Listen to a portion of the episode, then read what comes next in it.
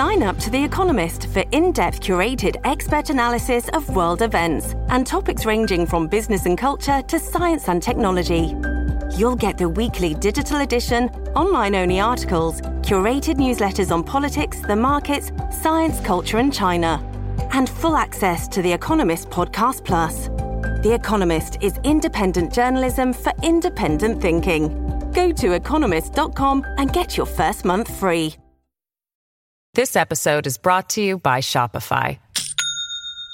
Do you have a point of sale system you can trust, or is it a real POS? You need Shopify for retail. From accepting payments to managing inventory, Shopify POS has everything you need to sell in person. Go to shopify.com slash system, all lowercase, to take your retail business to the next level today. That's shopify.com slash system. Era circa il 2004-2005.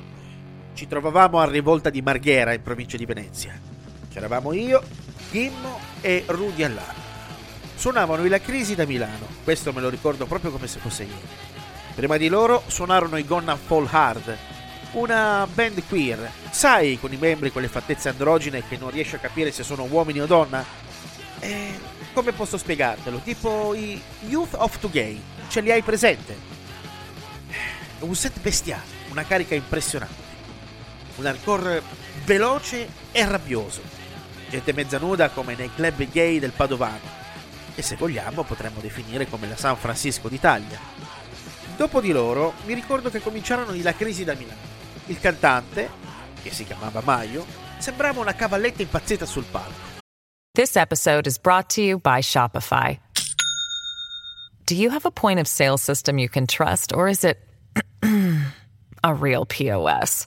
You need Shopify for retail. From accepting payments to managing inventory, Shopify POS has everything you need to sell in person. Go to shopify.com slash system, all lowercase, to take your retail business to the next level today. That's shopify.com slash system. Poi ad un certo punto un trans che batteva fuori dal centro sociale entrò principalmente per scaldarsi, ma dopo poco tempo si fece prendere un po' la mano. Si mise a ballare sotto il palco con fare suadente e ben presto i suoi coglioni erano lì, in bella mostra a tutti quei punk e hardcore sudati e ingrifati, presenti soltanto uomini. E fu proprio in quel momento che decisi di formare il Retards Hardcore. Ah, affascinante, quindi il vostro periodo comincia da Venezia nel 2004-2005. Come avete vissuto il punk hardcore a Rovigo? Che continuazione avete dato a ciò che c'era prima, di cui ho trovato tracce ma non testimonianze al momento? No, no, noi non sappiamo un cazzo di Rovigo. Dai, lì c'è soltanto la nebbia e gente che va in trattore. Che cazzo di domande mi fai? Abbiamo sempre fatto riferimento a Venezia, seppur soltanto da frequentatori. A Venezia e Padova abbiamo stretto dei legami dissoluti. Il nostro sound, ovviamente quello del retard hardcore, era molto vicino al breakdown, mentre i Gimmo Superstar erano più simili ai Bitter End Iron Age.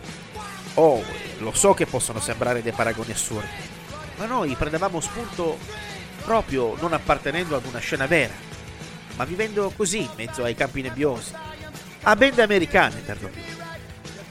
Fuori da Rubigo, a parte le amicizie, avete mai suonato? Visto tanti concerti, ma mai suonato al di fuori di qui.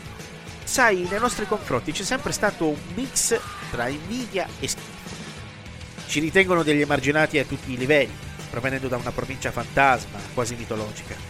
Ma il punto è che qui abbiamo prodotto ciclicamente cose di valore anche superiore al resto d'Italia. Per quanto riguarda Roma, tanti gruppi ma poca qualità. Torino ad un certo punto non eri in grado di comprendere se fosse una scuola di box o una scena hardcore, mentre Milano e Napoli non pervenute. Nel resto del Veneto erano troppo intenti a farsi i pompini tra loro e a imparare a memoria le canzoni delle band per fare un sing-along abbastanza credibile per il fotografo. No, no, meglio restare a Rovigo, anche se c'è soltanto la media. Da quello che ho capito voi siete, o comunque eravate una crew di band che seguiva prevalentemente New York Hardcore e vi scambiavate i membri. Com'era strutturata la cosa? Beh, tutto nasce dai Retards Hardcore, appunto, che nacquero da quella sera a rivolta. Io, Gimmo e Rudy Allah fondammo la band nel 2004. Come ti dicevo, il nostro sound era più tipo quello dei breakdown. Siamo riusciti a realizzare un album e qualche data nella nostra zona. I nostri supporters erano soprattutto filippini e indonesiani. Ah, tra l'altro ti prego, fammi salutare Pramuk. Ciao Pramuk! Poi nel 2007 arrivarono i Gimmo Superstar con membri io, Gimmo e sempre là. Anche con i Gimmo abbiamo una manciata di date. I Gimmo erano più simili al suono del Texas del 2010, paragonabile a quello degli Iron Age e dei Bitter End. Poi, per volontà di Rudy, fondammo gli Allah insieme a Gimmo con un sound simile ai primi Pig Destroyer. Con Gimmo avevamo anche un progetto parallelo intitolato Vegan Trap, nel quale tentammo di coinvolgere anche Citizen Freedom, ma finì a insulti come sempre accade con Scusate, ma i gruppi erano fondati sempre solo da voi tre? Eh già. E adesso, dopo anni, in che progetti siete coinvolti? Beh, Gimmo e Rudy nessuno, perché non ci sono più. La cosa ha stravolto tutto. Cambiando discorso, mi è venuta in mente una cosa che potrebbe interessarti. A Rovigo, con hardcore, viene inteso quello tecnico, quello dei gabber per farla breve.